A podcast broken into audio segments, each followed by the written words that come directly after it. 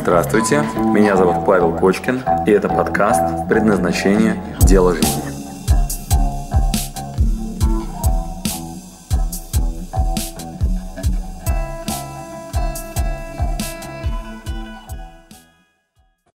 Далее я двигался в направлении так называемого пассивного доллара.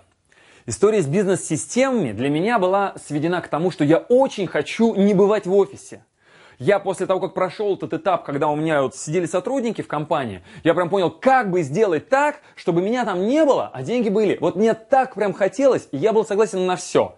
Меня настолько манил этот один доллар, который приходит ко мне ежемесячно, а я не касаюсь этого процесса производства, что я этим очень увлекся. И далее я потратил лет 10, наверное, своей жизни для того, чтобы вот с этим долларом как следует разобраться. Непростые были этапы. Я искал, как сделать так, чтобы вот не подходить к бизнесу. Вот не вот э, где тут один доллар, что меня нет, а он каждый месяц капает. Вот, вот где вот он? Вот эта мечта такая классическая у всех. Но я думаю, ну вот, ну ведь как-то-то можно это сделать. Если внимание туда направлять, направлять, направлять, направлять, я же разберусь. Я-то вот, ну прямо из Германии разобрался. И там вот с предпринимательством, и в Олимпиаде, ну почему бы не разобраться и здесь? Вот я поставил перед собой такую задачу. Разобраться с понятием пассивного дохода. Надо было для этого изучить. Понятие бизнес-систем. И тут мне помог, как ни странно, мой институт. Как выяснилось, что я учился на кафедре автоматизированных систем управления. И мои навыки как управленца, более того, системного, очень даже пригодились. Дальше. Мне пришлось освоить стандарт. Есть, оказывается, мировой стандарт ISO 9001 на систему менеджмента качества, на систему управления. И есть мировые стандарты, где в базовый блок такой зажат некий набор минимальных свойств, которым надо обязательно удовлетворять, если мы претендуем на звание хорошего менеджмента в компании. И дальше пришлось изучить вот очень много всего для того, чтобы выстроить так называемый пассивный доход. Система мотивации, оргструктуры. Я пошел в бизнес-школу, конечно, да, я там закончил э, Executive MBA, Государственного университета управления. Это еще один такой большой блок там, внутри меня, два года полноценно, где меня учили вот, ну, всем остальным основам экономики. Я закрывал для себя вопрос. И дальше я подряд пробовал разные бизнесы. Э, началось однажды это с того, что вот у меня была там дизайн-студия, вот, потом у меня было агентство избирательных технологий, и я там навыки своей психологии применял по полной программе, и ездил даже делать выборы в Монголию. Есть у меня такая большая история красивая, там, как я там умудрялся делать выборы э, при отсутствии контакта с э, потенциальными избирателями там, и так далее. Мы делали конференции по импорту и экспорту избирательных технологий.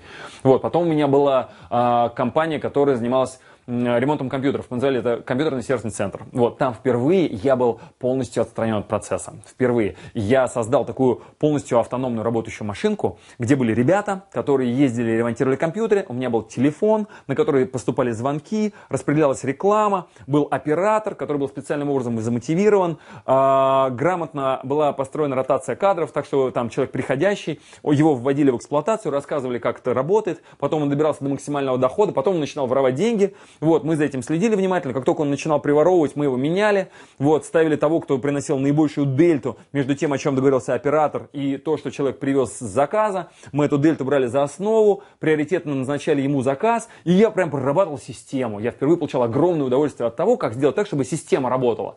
Вот, там была одна проблема. Когда телефон был у меня, и я принимал звонки, то мой доход был примерно в 5 раз больше, чем если бы я отдавал телефон Олегу. У меня приятель был тогда Олег, вот, ну, который был лучший из мастеров, который ездил, и вот стоило ему отдать телефон, и мои доходы примерно в 5 раз падали. Я забирал телефон назад, и они опять сильно росли. Я думал, блин, ну что же делать-то? Вот если я отдаю телефон, доходы становятся меньше, сейчас я это на бизнес-уроках рассказываю как проблема Олега.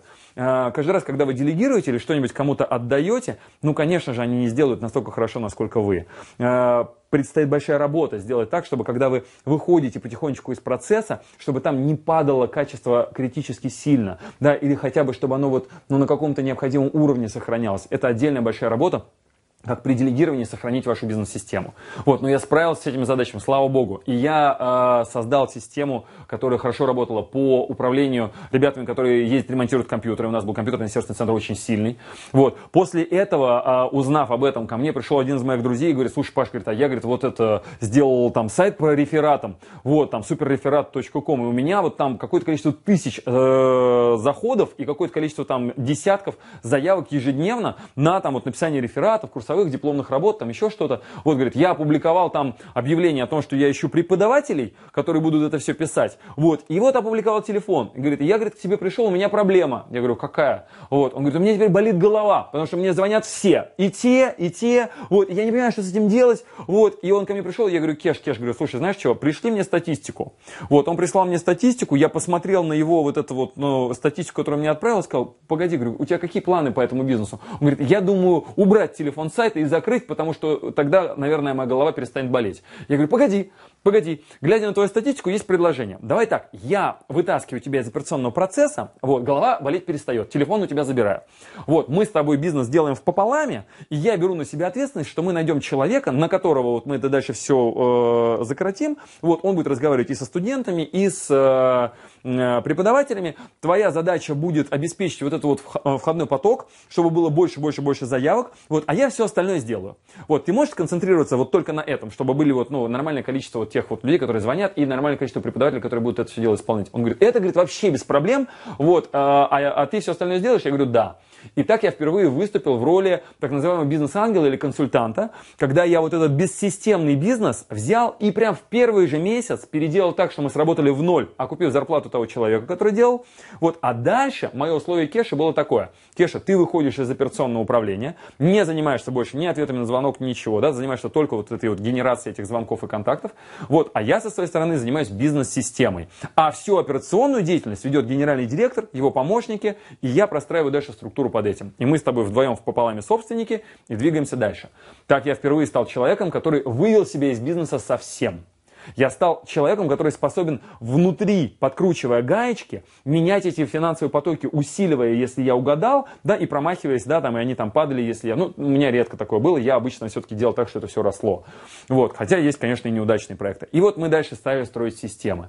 Я по такой схеме построил сразу несколько следующих бизнесов. У меня был, и этот бизнес, кстати, вот, ну, там, по, по э, рефератам разросся потом настолько, что у нас было я к тому моменту учился в МИФИ и писал свою кандидатскую диссертацию, вот, и столкнулся с огромными проблемами, связанными с бюрократией, которая посвящена вот, ну, защите кандидатской диссертации. Я настолько от этого устал, что я пошел в Министерство образования э, на стадии, когда мне надо было защищать свою кандидатскую. Я пошел в Министерство образования и пришел э, и сказал, говорю, слушайте, э, у вас там такие проблемы, вот, давайте, может быть, я сделаю клиентоориентированный сервис для людей, которые вот, ну, сейчас они там от армии косят, учатся в аспирантуре. Давайте я лучше сделаю очень хороший профессиональный э, продукт, и вместо научного руководителя сейчас, который ничего не делает, да, э, Э, сделаю профессиональный дорогой сервис, что ваши вот, ну, люди будут приходить туда, вот, и мы будем грамотно вот, курировать для того, чтобы они могли стать настоящими кандидатами наук. Говорю, вот как я, я сейчас пишу свою кандидатскую, вот, но я с такими проблемами сталкиваюсь, нельзя ли как-нибудь, ну, по-нормальному все это сделать? Вот, и как ни странно, Министерство образования сказали да, вот, еще сказали да на это Российская государственная библиотека, и мы совместно создали, ну, большую очень структуру, которая на самом деле занималась научными трудами. Это выяснилось, что мы создали научную организацию, которая была способна выполнять любой научный заказ. Мы стали писать бизнес бизнес-планы, вот, мы стали, там, не знаю, прорабатывать любые научные исследования. Вот, у нас это можно было делать совершенно спокойно, вот, ну, как, как в институте, приходить и, там, не знаю, заказать любое научное исследование. Вот, и у нас была красивая совершенно, вот, ну, там, э, белая сторона медали, вот, полноценная, в которой мы были вообще очень крутой научной организацией, которая отрабатывала это все. Вот, ну, и, безусловно, мы там параллельно писали реферат на заказ. Так мы научились создавать крутые бизнес-системы. Я впервые стал человеком свободным от э, участия в бизнес-процессах вот, и с э, устойчивым финансовым потоком. Спасибо, что дослушали до конца. С вами был Павел Кочкин. Если вам понравился этот подкаст, пожалуйста, скажите об этом мне. Нажмите лайк. Пусть будет видно и другим, какие подкасты хороши. Услышимся через неделю. Пока.